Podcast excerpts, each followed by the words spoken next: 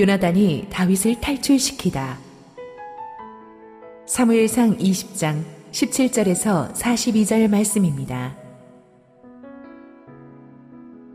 다윗에 대한 요나단의 사랑이 그를 다시 맹세하게 하였으니 이는 자기 생명을 사랑함 같이 그를 사랑함이었더라. 요나단이 다윗에게 이르되 내일은 초하루인즉 내 자리가 빔으로 내가 없음을 자세히 물으실 것이라. 너는 사흘 동안 있다가 빨리 내려가서 그 일이 있던 날에 숨었던 곳에 이르러 에셀 바위 곁에 있으라. 내가 관역을 쏘려 함같이 화살 셋을 그 바위 곁에 쏘고 아이를 보내어 가서 화살을 찾으라 하며 내가 짐짓 아이에게 이르기를 보라 화살이 내 이쪽에 있으니 가져오라 하거든 너는 돌아올지니 여호와께서 살아계심을 두고 맹세하노니 내가 평안 무사할 것이요. 만일 아이에게 이르기를 보라 화살이 내 앞쪽에 있다 하거든 내 길을 가라. 여호와께서 너를 보내셨음이니라.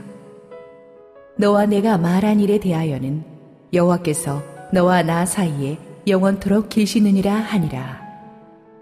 다윗이 들의 수문이라 초하루가 되매 왕이 앉아 음식을 먹을 때에 왕은 평시와 같이 벽곁 자기 자리에 앉아 있고 요나단은 서 있고 아브넬은 사울 곁에 앉아 있고 다윗의 자리는 비었더라.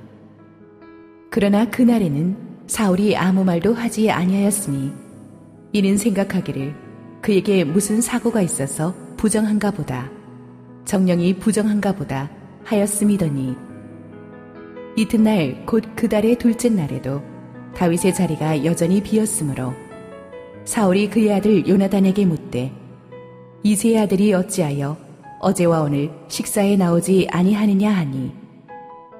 요나단이 사울에게 대답하되 다윗이 내게 베들레헴으로 가기를 간청하여 이르되 원하건대 나에게 가게 하라. 우리 가족이 그 성읍에서 제사할 일이 있으므로 나의 형이 내게 오기를 명령하였으니 내가 내게 사랑을 받거든 내가 가서 내 형들을 보게 하라 하였으므로 그가 왕의 식사 자리에 오지 아니하였나이다 하니 사울이 요나단에게 화를 내며 그에게 이르되 폐영 무도한 계집의 소생아 내가 이세의 아들을 택한 것이 내 수치와 내 어미의 벌거벗은 수치됨을 내가 어찌 알지 못하랴 이세의 아들이 땅에 사는 동안은 너와 내 나라가 든든히 서지 못하리라 그런즉 이제 사람을 보내어 그를 내게로 끌어오라. 그는 죽어야 할 자인이라 한지라. 요나단이 그의 아버지 사울에게 대답하여 이르되 그가 죽을 일이 무엇이니까 무엇을 행하였나이까 사울이 요나단에게 단창을 던져 죽이려 한지라 요나단이 그의 아버지가 다윗을 죽이기로 결심한 줄 알고 심히 노하여 식탁에서 떠나고 그 달의 둘째 날에는 먹지 아니하였으니 이는 그의 아버지가 다윗을 욕되게 하였으므로 다윗을 위하여 슬퍼함이었더라. 아침에 요나단이 작은 아이를 데리고 다윗과 정한 시간에 들로 나가서 아이에게 이르되 달려가서 내가 쏘는 화살을 찾으라 하고 아이가 달려갈 때에 요나단이 화살을 그의 위로 지나치게 쏘니라. 아이가 요나단이 쏜 화살 있는 곳에 이를 즈음에 요나단이 아이 뒤에서 외쳐 이르되 화살이 내 앞쪽에 있지 아니하냐 하고 요나단이 아이 뒤에서 또 외치되 지체 말고 빨리 다름질하라 하매 요나단의 아이가 화살을 주워 가지고 주인에게로 돌아왔으나 그 아이는 아무것도 알지 못하고 요나단과 다윗만 그 일을 알았더라. 요나단이 그의 무기를 아이에게 주며 이르되 이것을 가지고 성읍으로 가라 하니. 아이가 가매 다윗이 곧 바위 남쪽에서 일어나서 땅에 엎드려 세 번 절한 후에 서로 입 맞추고 같이 울되 다윗이 더욱 심하더니. 요나단이 다윗에게 이르되 평안히 가라 우리 두 사람이 여호와의 이름으로 맹세하여 이르기를 여호와께서 영원히 나와 너 사이에 계시고 내 자손과 내 자손 사이의 기실이라 하였느니라 하니 다윗은 일어나 떠나고 요나단은 성읍으로 들어가니라. 할렐루야 우리 하나님께 감사와 영광의 박수 올려드리겠습니다. 함께 기도하시고 말씀 보겠습니다. 사랑하는 아버지 은혜 감사합니다. 세상이 우리의 마음을 너무나 두렵게 하고 힘들게 하지만 늘 주님의 임재 앞에 예배할 수 있으니 좋습니다. 오늘도 부족한 종을 온전히 감추시고 오직 우리 주님 홀로 영광 받아 주시옵소서. 예수님 이름으로 기도했습니다. 아멘. 여러분이 이 30대 후반 정도면 아실 것 같은 우리 대중가요를 하나를 조금 생각해 보고 싶습니다. 80년대 후반에 전국적으로 히트했던 노래죠. 개똥벌레란 노래입니다. 저도 통기타 음악을 좋아해서 이 노래를 참 좋아했는데 젊었을 때는 가수가 누군지도 모르고 그냥 좋아했는데 이제 제가 50대 중반을 넘어서고 보니까 이 가사가 읽히는 거 있죠. 그리고 그 가사 내용이 아주 가슴이 짠합니다. 아무리 우겨봐도 어쩔 수가 없다. 저기 개똥 무덤이 내 집이다. 가슴을 내밀어도 친구가 없다. 노래를 하던 새들까지도 멀리 달아난다. 가지 마라, 가지 마라, 가지 말아라. 나를 위해 한 번만 노래를 해주라. 쓰라린 가슴을 안고 오늘 밤도 그렇게 울다가 나는 잠이 든다. 마음을 다 주어도 친구가 없다. 사랑하고 싶지만 마음뿐이다. 나는 개똥벌레이기 때문에 어쩔 수가 없다. 손을 잡고 싶지만 모두 떠나간다. 가지 마라, 가지 마라, 가지 말아라. 나를 위해 한 번만 손을 잡아 주려. 이 노래를 부른 가수 신영원 씨는 독실한 크리스천으로 교회 권사님입니다. 이분이 기독교 TV에 한 번 나와서 이 개똥벌레 가사를 만든 그 이야기를 들려주었는데 하나님 만나기 전에 자기 마음이 그랬다는 거예요. 세상 사람의 마음이 그렇다는 것입니다. 이렇게 많은 사람들이 모여 사는데 진정한 친구가 없습니다. 그래서 이상하게 현대인들은 다 외롭다고 해요. 잘난 사람도 외롭다 그러고 못난 사람도 외롭다 그러고 잘났든 못났든 자기는 뭔가 결격 사유가 있는 개똥벌레 같은 존재다. 그렇게 생각하는 것 같아요. 이게 10대 아이들도 외롭다고 하고요. 청년들도 외롭다고 하고요. 외로워서 결혼했는데 결혼하고 나서도 외롭다고 하고 갱년기에 접어든 남성 여성들도 외롭다고 하고 어르신들도 외롭다고 하고 목회자도 외롭고 다들 외롭다고 합니다. 희한하게 이렇게 경제적으로 잘 살게 되면 될수록 이 외로움을 호소하는 사람들이 점점 많아져서 우울증, 불면증, 자살하는 사람들의 대부분 마음속에 자기는 혼자라는 생각이 있습니다. 전문가들 말에 따르면 마음을 완전히 털어놓고 의지할 수 있는 평생 함께 갈 수 있는 진실한 친구 한두 명만 있어도 사람이 정신적으로 허물어지지 않는다고 합니다. 그런데 그 한두 명의 친구 만드는 것이 정말 어렵습니다. 그런 의미에서 다윗은 행복한 사람이죠. 어, 잘 되든 못 되든 변하지 않는 친구 요나단이 있었습니다. 인간적인 시각에서는 정말 맺어지기 힘든 둘이었습니다. 나이 차이도 15살이 넘게 났고 성장 배경도 다르고 지위도 달랐습니다. 게다가 지금 다윗은 요나단의 아버지 사울의 미움을 사서 전국적으로 수배령이 떨어진 정치범이 되었습니다. 일찌감치 하나님께서 다윗을 왕으로 기름 부었다는 사실을 감지하고 있는 사울은 다윗의 존재 자체를 견딜 수가 없었습니다. 그런데 요나단은 바로 그 사울의 아들이었어요. 인간적으로 생각한다면 요나단에게 다윗은 누굽니까? 자기의 왕위 계승의 가장 큰 걸림돌입니다. 이건 친구가 아니라 적입니다. 그러나 요나단은 그 모든 인간적인 이해관계를 뛰어넘어서 다윗을 사랑했습니다. 최선을 다해서 아버지와 다윗의 사이를 중재하려고도 했습니다. 그러나 다윗을 죽이려는 아버지의 의지는 꺾이지 않았고 마침내 요나단은 자기가 마지막으로 한 번 더 아버지의 본심을 확인해 주기로 합니다. 만약 상황이 최악으로 치달을 경우에도 요나단은 반드시 자신이 다윗을 살릴 것을 약속해 줍니다. 오히려 그리고 나서 다윗에게 자신의 가문의 안위를 부탁하죠. 왜냐하면 요나단은 성령의 눈으로 다윗을 보았습니다. 세상의 눈으로 다윗을 보면 지금 다윗은 투자해봤자 아무 소용이 없는 쫓기는 외로운 도망자지만 성령의 눈으로 보니까 이는 하나님이 기름 부으신 자요 이스라엘의 역사를 주도할 인물인 것입니다. 그래서 하나님이 맺어주신 다윗과 요나단의 우정이 계속이 됩니다. 이제 요나단은 사울의 본심을 확인해 달라는 다윗의 제안을 받아들여서 본격적인 작전 계획을 세웁니다. 매월 첫째 주에 다윗은 사울 왕과 정기적으로 식사를 하게 되어 있는데 여기에 불참하면 반드시 사울 왕이 이상해서 다윗의 행방을 묻게 될 것입니다. 그때 요나단은 내가 다윗을 베들레헴으로 보냈습니다라고 사울에게 대답하라고 합니다. 그러면 사울이 뭐 그럴 수도 있지 뭐 그러면은 다윗에 대한 감정이 상당히 많이 누그러뜨린 것이고 만약에 사울이 화를 낸다면 이는 다윗을 죽이려는 결심이 확고한 것이다. 다윗이 낸 이 아이디어를 요나단은 전격적으로 수용합니다. 그리고 자기가 이 일을 할 동안에 다윗은 왕궁 근처에 은밀한 들판에 가서 숨어서 스탠바이 하라고 합니다. 그리고 나서 20절, 22절에서 요나단은 다윗과 자신의 그 정보 전달 이 암호 시스템을 설명을 해줍니다. 요즘 같으면 카톡 한번 치면 끝나겠지만 옛날에는 그렇게 못하잖아요. 그래서 내가 그 며칠 있다가 화살 세 개를 들고 심부름하는 아이와 함께 그 들판으로 갈 것이다. 그래서 화살을 쏘고 아이에게 그 화살을 주오게 할 때 어떤 명령을 하는가에 따라서 그게 암호가 될 것이다. 요나단이 아이에게 화살이 네 이편에 있다고 하면 다윗은 안심하고 돌아와도 되고 만약에 네 앞쪽에 화살이 떨어졌다라고 한다면 위험하니까 다윗은 그 길로 도주하라는 뜻입니다.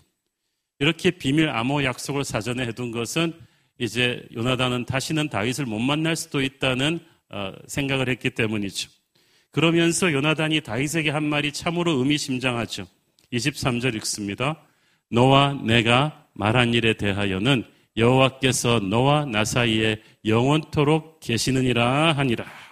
너와 내가 말한 일은 내가 목숨을 걸고 너를 살릴 것이고 대신에 너는 훗날 왕이 되었을 때 나와 내 가문을 지켜달라는 약속입니다. 사실 그런데 지금은 다윗이 살아나서 왕이 되는 것은 너무나 한 천분의 일 정도의 확률이고 요나단은 믿음으로 목숨을 걸고 다윗을 살리는 게 급선무였습니다. 그런데 이 말이 중요합니다. 여호와께서 너와 나 사이에 영원토록 계시느니라. 하나님께서 너와 나의 관계 안에 증인과 심판자로 계신다. 사람들이 요즘 너무나 쉽게 말을 바꾸고 사람 사이에 신의를 깨는 그런 세상이 된 것은 하나님이 보이지 않으니까 이게 사람과 사람과의 관계로 끝난다고 생각하기 때문이 그러니까 조금만 분리하면은 우정도 버리고 신의도 접어버립니다. 그러나 우리는 그렇게 보지 않잖아요. 우리 하나님의 사람은 나와 어떤 사람과의 관계에 있어서 우리 둘만 있는 게 아니라 하나님이 우리 사이에 계시다고 믿습니다. 하나님이 지켜보고 계신다고 믿습니다. 그렇기 때문에 사람에게 한 약속도 함부로 해서는 안 된다는 거예요. 세상 사람들처럼 상황이 불리하다고 자기 말에 책임을 지지 않고 서로 간의 신의를 저버린다면 우리 사이에 계신 하나님께 죄를 짓는 일이 될 것입니다. 이것을 인식하고 인간관계를 하라는 뜻입니다. 여호와께서 너와 나 사이에 영원토록 계시느니라. 특별히 저는 이것이 교회 공동체에서 우리 형제 자매들끼리 관계의 본질이라고 생각합니다. 다윗과 요나단이 세상적인 시각에서는 결코 친구가 될 수 없는 조건이잖아요. 나이 차이도 많고 신분의 차이도 있고 또 요나단의 아버지는 지금 다윗을 죽이려고 하고 그런데 하나님이 그 사이에 계셨기 때문에 이들은 모든 어려움을 뛰어넘어 친구가 될 수 있었습니다. 교회에서도 보면은 우리가 다 나이가 다르고 학벌이 다르고 출신 배경이 다르고 직업이 다르고 성격이 달라요. 인간적으로는 하나가 될 수 없지만 하나님께서 우리 사이에 계시기 때문에 우리는 하나가 됩니다. 예수의 보혈이 우리를 하나 되게 만들었어요. 벽돌과 벽돌을 그냥 붙이면 붙을 수가 없지만 이 시멘트를 가운데 바르고 붙이면은 햇빛이 쬐면은 금방 굳어버리듯이 하나 될 수 없는 우리들을 예수님의 보혈이 하나로 딱 묶었어요. 그래서 우리는 예수의 보혈 안에서 하나 되었다는 인식을 항상 하고 살아야 돼요. 그래서 우리와 서로 사이에 여호와께서 계신다는 것을 인식을 해야 돼요. 여호와께서 우리 사이에 계시는데 형제끼리 거짓말할 수 있어요? 여호와께서 우리 사이에 계시는데 우리가 미워하고 대립하고 분열할 수 있습니까? 그럴 수 없죠. 하나님께서 우리 가운데 계시기 때문에 우리는 서로 사랑할 수밖에 없고 서로 진실할 수밖에 없고 서로 신의를 지켜야 되는 것입니다. 자, 드디어 새로운 달의 첫날이 되었습니다. 다윗은 자신에 대한 사울의 본심을 알아내기 위해서 요나단과 미리 약조한 대로 사울과 함께 정기적으로 참여하는 식사에 불참하고 들판에 가서 숨습니다. 이 식사 자리가 아까 말씀드렸다시피 정기적으로 왕이 주도하는 그 왕의 최측근 VIP 국정 지도자 모임이에요. 식사 이상의 의미를 가지는 거예요.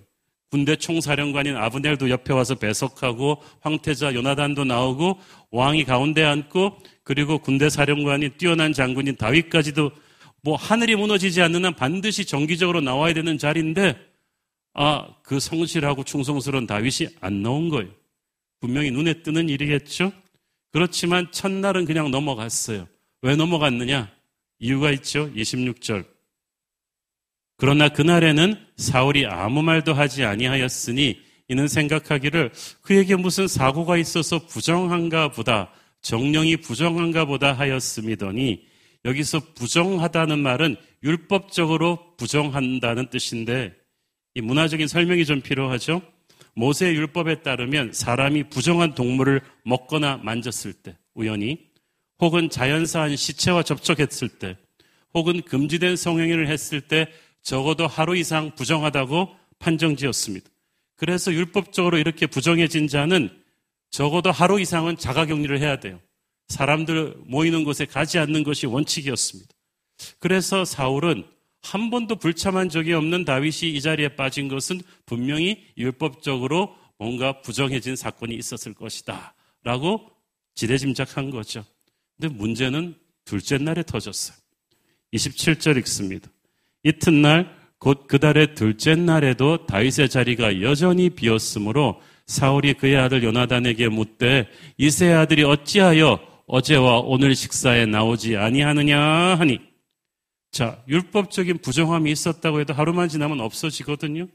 둘째 날에도 다윗이 안 나와요. 그러니까 사울이 다윗의 행방을 요나단에게 묻기 시작합니다. 이상하잖아요. 다윗의 직속 상관은 아브넬인데 아브넬에게 안 묻고 요나단에게 물어요. 눈치가 백단인 사울이 벌써 뭔가 이상하다는 감을 잡은 거야. 어, 그리고 다윗의 이름을 이름도 안 불러 이세 아들이라고 부릅니다. 그 말은 이름조차 입에 올리기 싫은 거예요. 지금 사울은 속으로는 참 겉으로는 참고 있지만 속으로는 이 다윗에 대한 시기심과 증오가 그만큼 커요. 그랬더니 요나단은 다윗과 사전에 의논한 대로 아 다윗이 베들렘에 가서 제사 드리겠다고 해서 제가 허락해 줬습니다. 그러자 사울이 요나단한테 화를 내는데요. 어느 정도로 화를 내냐 하면은요. 이거는 보통 사람도 해서는 안 될 정말 포악한 어, 폭언을 아들에게 쏟아붓습니다. 30절 읽습니다. 사울이 요나단에게 화를 내며 그에게 이르되 폐영무도한 계집의 소생아 네가 이세의 아들을 택한 것이 네 수치와 네 어미의 벌거벗은 수치됨을 내가 어찌 알지 못하랴. 폐영무도한 계집이 누구겠어요? 자기 와이프예요. 왕비란 말이에요. 요나단의 어머니. 자기의 아내를 모독하고 요나단의 어머니를 모독하는 제정신으로는 결코 할 수 없는 극악한 언사인데 네가 이세의 아들을 택한 것이 사울이 딱 알았어요. 요나단이 이제 확실하게 아버지가 아닌 다윗의 편이 되기로 결심을 했구나. 그래서 다윗을 도피시켰구나라는 걸 직감하고 엄청난 배신감을 느낀 거예요. 그래도 마지막에는 내 편이겠지 했는데 이 아들이 다윗의 편인 거예요. 네 수치와 네 어미의 벌거벗은 수치다 이 말은 네 어미가 너 같은 아들 낳고도 미역국 먹은 것이 참 용하다 이런 뜻이에요. 부끄러운 일을 네가 저질렀다는 건데 사실 지금 부끄러운 죄를 저지른 건 요나단이 아니라 사울이죠. 사울이 그러면서 그 다음 말에서 자기의 가슴 속에 있는 본심을 쏟아내 버렸습니다. 이것이 바로 사울이 그토록 다윗을 죽이고 싶어 하는 이유죠. 31절 읽습니다. 이세 아들이 땅에 사는 동안은 너와 네 나라가 든든히 서지 못하리라. 그런즉 이제 사람을 보내어 그를 내게로 끌어오라. 그는 죽어야 할 자인이라 한지라. 사울이 딱 말하잖아요. 다윗이 도망가는 것만으로 만족하지 못해요. 죽여야 돼요. 그가 땅에서 살아 숨쉬는 한은 너와 네 나라가 든든히 서지 못하리라. 왜 요나단의 나라예요? 사울이 요나단에게 왕위를 물려줄 거니까 요나단의 나라가 될 거라고 말하는 거죠. 지금이라도 끌어와라. 죽여야 된다는 거예요. 그 말은 무슨 뜻이에요? 만약에 다윗이 그 자리에 있었다면 벌써 죽었을 거라는 거죠. 다윗이 그야말로 하나님의 은혜로 이 자리에 있는 위험을 직감을 하고 잘 피한 거죠. 그러니까 지금 사울이 하는 말이 요지는 이거예요. 요나단이 멍청한 녀석아 정신 차려. 내가 지금 누구 때문에 이러는 것 같으냐? 다 너를 위한 거다. 이 왕자는 우리 베냐민 지파 우리 가문의 것이란 말이다. 지금은 내가 왕이지만 그 다음 왕은 너 아니냐? 이 멍청한 녀석아. 다윗은 우리의 왕자를 위협할 가장 무서운 걸림돌이다. 너는 네 밥그릇 챙길 줄도 모르느냐? 이제라도 마음을 바꾸어서 다윗을 죽이는데 손을 못해라. 그 뜻이죠. 이게 사울의 본심입니다. 다윗이 아무리 뛰어난 장군이든 나라를 위해서 공을 세우고 아무리 왕에게 충성을 바치고 온유하고 겸손한 사람으로 처신해도 아무 소용 없어요. 사울에게 있어서 다윗은 자기의 왕자를 위협하는 경쟁자일 뿐입니다. 그래서 사람들이 다윗을 칭찬하면 할수록 사울은 속이 상하는 거예요. 사울은 이미 하나님이 다윗과 함께 한다는 사실을 알았어요. 자기에게서 떠난 하나님의 임재가 다윗에게서 나고 있어요. 그래서 다윗이 그토록 뛰어난 거예요. 그래서 사람들이 다 다윗을 사랑하는 거예요. 이거 보니까 백성들도 다윗을 칭송하고 장군들도 다 다윗 편이고 자기 딸, 자기 아들까지도 다윗 편 들고 있잖아요.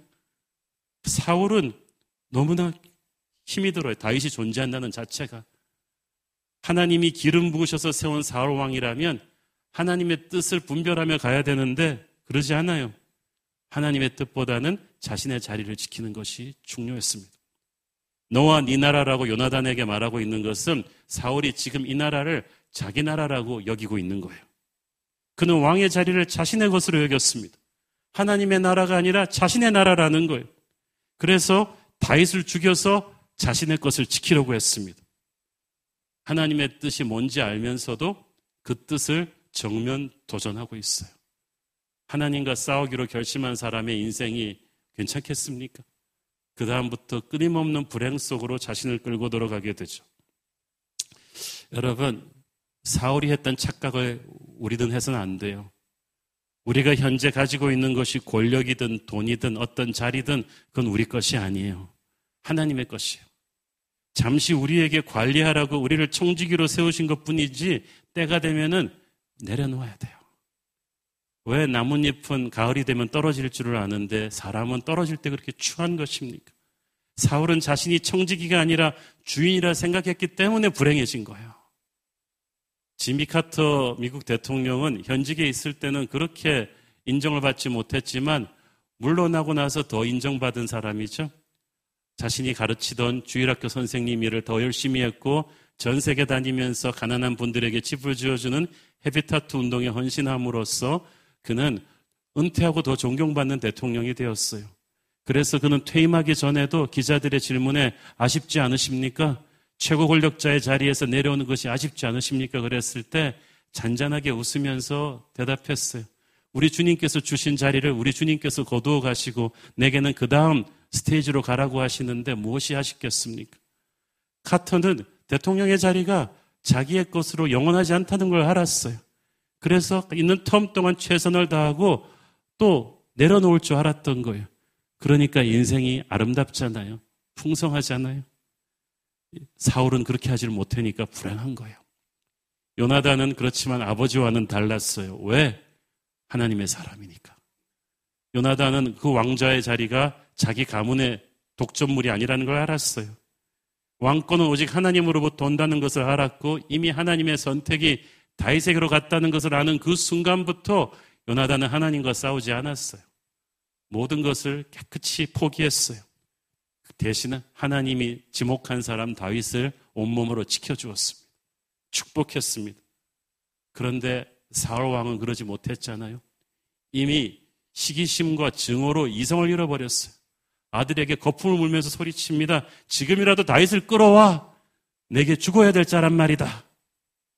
아, 얼마나 사람이 무서워졌어. 요나단은 기가 찼습니다. 처음에 들어올 때만 해도 요나단은 조금 일말에 희망이 있었던 것 같아요. 지난번에도 아버지가 다윗을 죽이려고 할 때 요나단이 들어가서 설득했잖아요. 그래서 요나단 이번에도 내가 설득하면 되지 않을까 나이브하게 생각했던 것 같은데 아 이번에는 아버지가 완전히 사람이 뒤집혔어. 험악한 저주를 자신과 자신의 어머니에까지 퍼부으면서 어, 다윗을 죽이겠다고 날뛰는 걸 보면서 충격을 받았습니다. 하지만 요나단은 워낙 담대한 하나님의 사람이라서 쉽게 물러서지 않았습니다. 32절 읽습니다. 요나단이 그의 아버지 사울에게 대답하여 이르되 그가 죽을 일이 무엇이니까 무엇을 행하였나이까 도대체 다윗이 무슨 그렇게 죽을 죄를 지어서 그러시느냐고 아버지에게 맞섰죠. 요나단도 보통 사람이 아니. 사울한테 토달 수 있는 사람은 유일하게 요나단 뿐이지. 그러니까 아버지가 사울은 너무나 화가 났어요. 내 피를 이어받은 아들까지도 다윗 편이구나 생각하니까 이 분노를 참을 수가 없어서 사울이 맨날 18번으로 하는 게 있죠. 33절 읽습니다. 사울이 요나단에게 단창을 던져 죽이려 한지라 요나단이 그의 아버지가 다윗을 죽이기로 결심한 줄 알고 도대체 누가 그 단창은 항상 사울 옆에다 갖다 놓는 것이지? 아, 이 호신용 단창을 이 사울은 지난번에는 다윗한테 두 번이나 집어 던지더니 이제는 피를 나눈 아들에게도 집어 던집니다. 이성을 잃은 거예요. 어, 참 마귀가 비슷한 방식으로 우리를 파괴시키는 것 같습니다. 요나단이 누굽니까? 전쟁터에서 잔뼈가 굵은 역전의 용사입니다. 하나님이 지키는 사람이에요. 아슬아슬하게 아버지의 단창을 피한 뒤에 그 자리를 빠져나왔어요. 하지만 요나단은 엄청난 충격을 받았어요. 이미 아버지는 마음으로 아들을 죽인 거예요.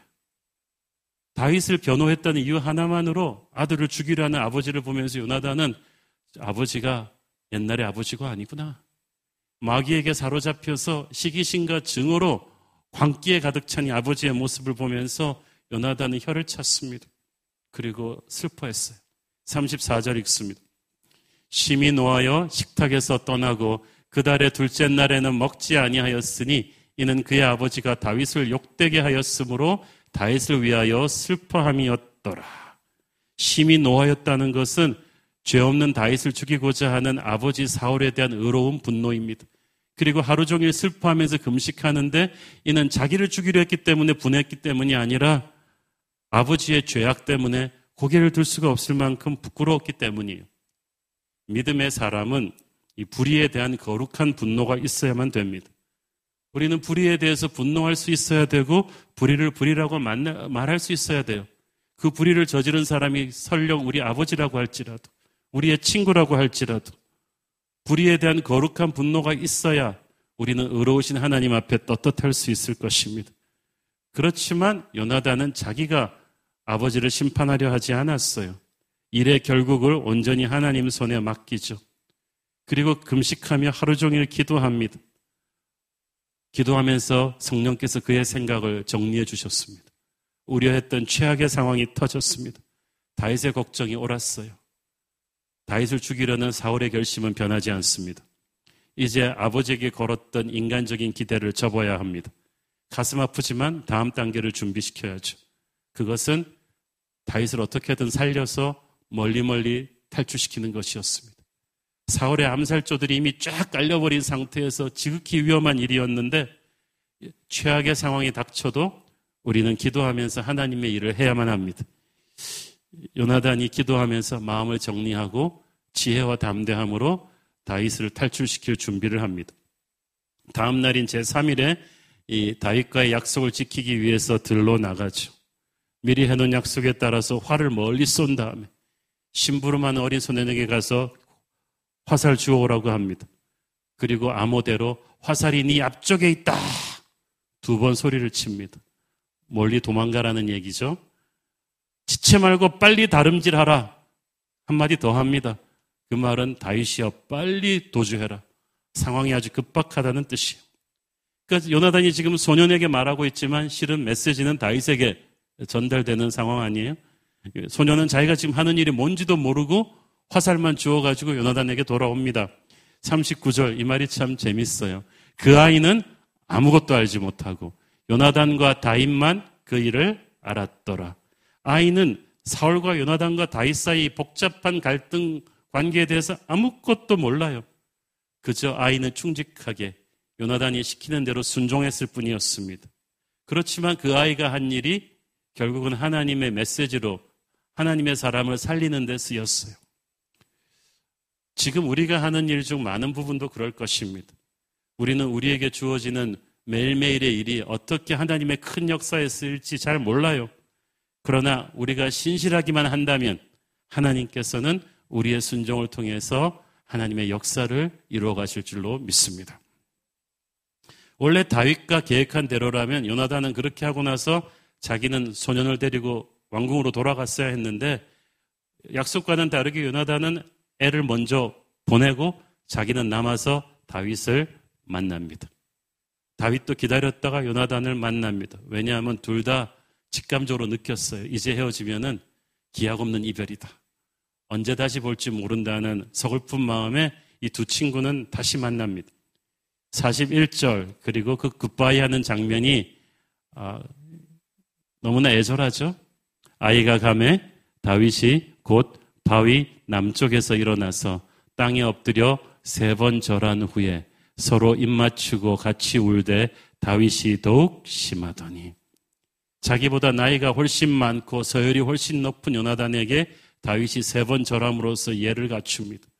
그 당시 가장 친한 친구들이 하던 이별에 볼에 맞추는 입맞춤을 하고 서로 끌어안고 엉엉 우는데 다윗의 슬픔이 요나단보다 더 컸다고 했어요.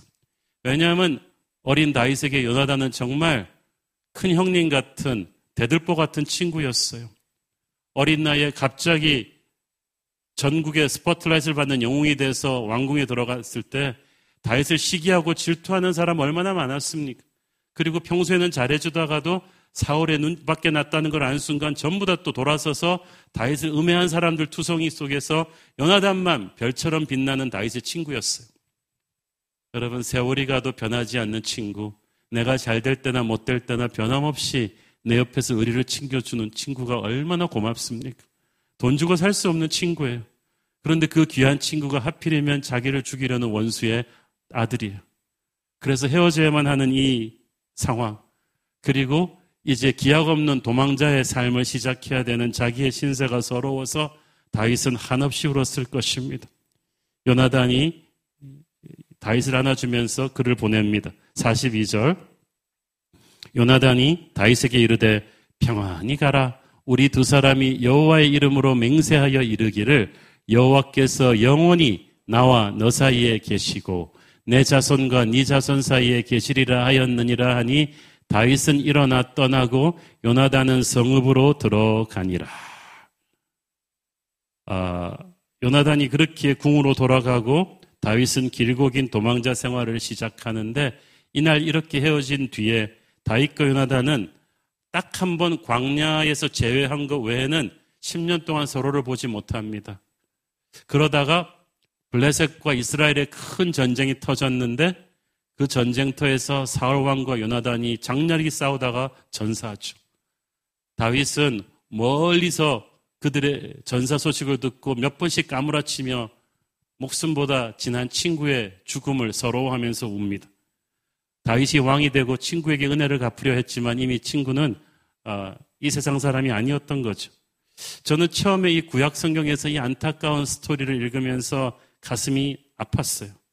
아니 이렇게 아름다운 두 사람의 우정이 이렇게 해피엔딩으로 안 끝나고 오죽하면 그냥 사울 죽고 나서 요나단은 살려가지고 다윗과 함께 다윗의 오른팔처럼 든든하게 두 친구의 우정이 계속됐으면 얼마나 좋았겠어요.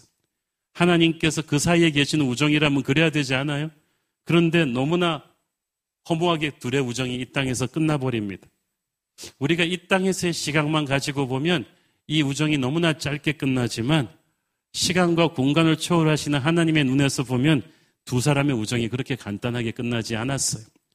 23절에서 여호와께서 너와 나 사이에 영원토록 계시느니라 이 말, 그리고 42절에서 내 자손과 네 자손 사이에 계시리라는 이 말이 무엇을 의미합니까? 당대를 넘어서 요나단과 다윗의 자손들 사이에 계속될 거란 뜻이죠. 훗날 다윗의 아들 솔로몬이 죽고 난 뒤에 나라가 둘로 나뉩니다. 북쪽에 이스라엘과 남쪽에 유다인데 북쪽에 이스라엘로 열 지파가 가버렸어. 남쪽에 유다 지파, 다윗의 가문 유다 지파가 홀로 남았는데 그 유다 지파 옆에 끝까지 붙어서 함께 해준 지파가 어디냐 하면 요나단의 후손 베냐민 지파예요. 희한하죠. 이 둘이 끝까지 운명을 같이 합니다. 그 정도가 아닙니다. 그리고 천년이 흘러서 다윗의 후손 중에서 유다에서 예수 그리스도가 태어나십니다. 그리고 요나단의 후손 베냐민 지파에서 한 인물이 태어나는데 이 인물은 신약 성경에서 예수님 다음으로 많이 나오는 사람이에요. 이 인물의 헌신으로 말미암아서 복음이 유대를 넘어서 로마 제국 전체로 땅 끝까지 퍼지는 사람이에요. 신약 성경의 3분의 1 이상을 쓴 가장 위대한 신학자요, 가장 위대한 선교사요, 가장 위대한 목사요, 그리스도를 위해서 자신의 몸을 불처럼 살라버린 오늘날 세계 복음화의 주춧돌을 놓은 인물 사도 바울이 바로 베냐민 지파의 후손이에요. 그 바울이 자기와 예수 그리스도의 관계를 어떻게 고백합니까? 빌립보서 3장 5절 9절을 보십시오. 나는 8일 만에 할례를 받고 이스라엘 족속이요 베냐민 지파요 히브리인 중에 히브리인이요 율법으로는 바리새인이요 열심으로는 교회를 박해하고 율법의 의로는 흠이 없는 자라 그러나 무엇이든지 내게 유익하던 것을 내가 그리스도를 위하여 다 해로 여길 뿐더러 또한 모든 것을 해로 여김은 내 주 그리스도 예수를 아는 지식이 가장 고상하기 때문이라. 내가 그를 위하여 모든 것을 잃어버리고 배설물로 여김은 그리스도를 얻고 그 안에서 발견되려 함이니 내가 가진 은은 율법에서 난 것이 아니요 오직 그리스도를 믿음으로 말미암은 것이니 곧 믿음으로 하나님께로부터 난 의라. 구구절절히 예수 그리스도, 예수 그리스도, 예수 그리스도. 세상에서 바울이 굉장히 잘 나가던 사람이었어요. 여러분 아시겠지만 그의 아버지는 굉장히 사업을 잘하던 그래서 엄청난 부를 축적한 사람이었고 로마 신자, 시민권자였고 바리새인 가문들 중에서도 가말리엘의 수제자였던 사람이고 그래서 율법적으로는 의로운 사람이고 모든 것을 갖춘 사람이었지만 그가 나사렛 예수 남들이 보잘것없다고 하는 나사렛 예수 안에 임한 하나님의 영광을 체험한 뒤에는 그 모든 것을 싹 다 버리고 예수님에게 충성을 바치죠. 헌신을 바치죠. 천년 전에 그의 조상 요나단처럼. 요나단은 세상적으로는 모든 것을 다 가지고 있었고 다윗은 그냥 쫓기는 도망자였어요. 요나단은 나이도 많았고 지위도 있었고 재산도 있었고 학벌도 다 있었지만 그는 하나님의 기름 부으신 자 다윗 앞에 무릎을 꿇고 충성을 바칩니다. 아무도 다윗을 도와주지 않았을 때 모두가 다윗의 친구가 아니라고 다윗을 부끄러워했을 때 요나단은 혼자 다윗의 친구가 되었어요. 그에게 충성을 바쳤어요. 사울은 그것이 어리석은 선택이라고 했지만 그것은 가장 위대한 선택이었어요. 그러니까 이 다윗과 요나단의 이야기는 단순히 좋은 친구들의 우정 이야기가 아닙니다. 천년을 내려와서 예수 그리스도를 만나서 모든 것을 바친 사도 바울의 이야기이기도 하고 또 예수님을 만난 뒤 세상 모든 명예와 좋은 것들이 아무렇지도 않게 되고 예수 그리스도를 아는 즐거움을 최고라고 고백하는 우리 성도들의 이야기이기도 한 것입니다. 요나단이 다윗에게 바친 것은 단순한 우정이 아니라 하나님의 아들에 대한 사랑과 충성이었어요. 다윗의 볼 때 요나단은 모든 것을 가진 사람이었지만 바울이 예수님을 볼 때 바울은 모든 것을 갖춘 사람이었지만 자기가 아무것도 아니라는 것을 깨닫지 않습니까? 오늘날 교육받고 가진 것 많은 사람들의 눈에 예수 그리스도는 아주 보잘 것 없어 보일지도 모릅니다. 현대 기독교의 가장 큰 위기 중의 하나는 복음이 세련되지 못했다고 자꾸 생각하는 것입니다. 그래서 복음을 너무 있는 그대로 정언하면 세상 사람들이 지나친 위협을 느끼거나 기분 나빠할 것이라고 생각합니다.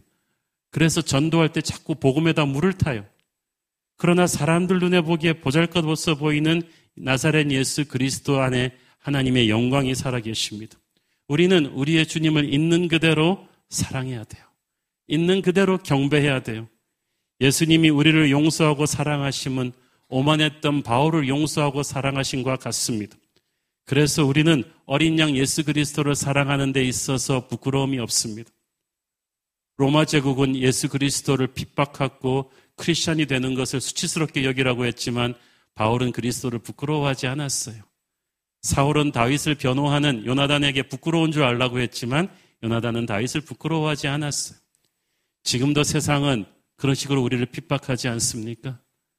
코로나 사태를 빌미로 해서 세상이 마치 교회 다니는 것을 부끄러워하라고 우리에게 압력을 가하지만 여러분 예수님을 부끄러워하지 마십시오. 예수님은 우리를 부끄러워하지 않았습니다. 우리는 어린 양 예수 그리스도를 사랑합니다. 세상이 보기에 초라한 다윗을 사랑했던 요나단처럼 나사렛의 목수라고 비하했던 그분을 사랑했던 바울처럼 우리는 예수님을 있는 그대로 사랑해야만 됩니다. 세상은 교회를 촌스럽다고 합니다. 나사렛 예수를 아는 것보다 유명한 연예인을 아는 것을 더 빅딜로 만듭니다. 그러나 세상 눈에는 어찌 보인다 할지라도 우리는 무엇과도 바꿀 수 없는 귀한 예수님을 사랑해야 됩니다. 그분은 유다의 사자요 빛나는 새벽벌입니다. 나를 위해서 십자가의 죽음을 기꺼이 받으신 분이시며 장차 천군 천사를 거느리고 우리를 영원한 집으로 데려가실 그분이십니다. 그래서 우리는 어린 양 예수를 사랑합니다. 그분 앞에 모든 것을 내려놓고 헌신합니다.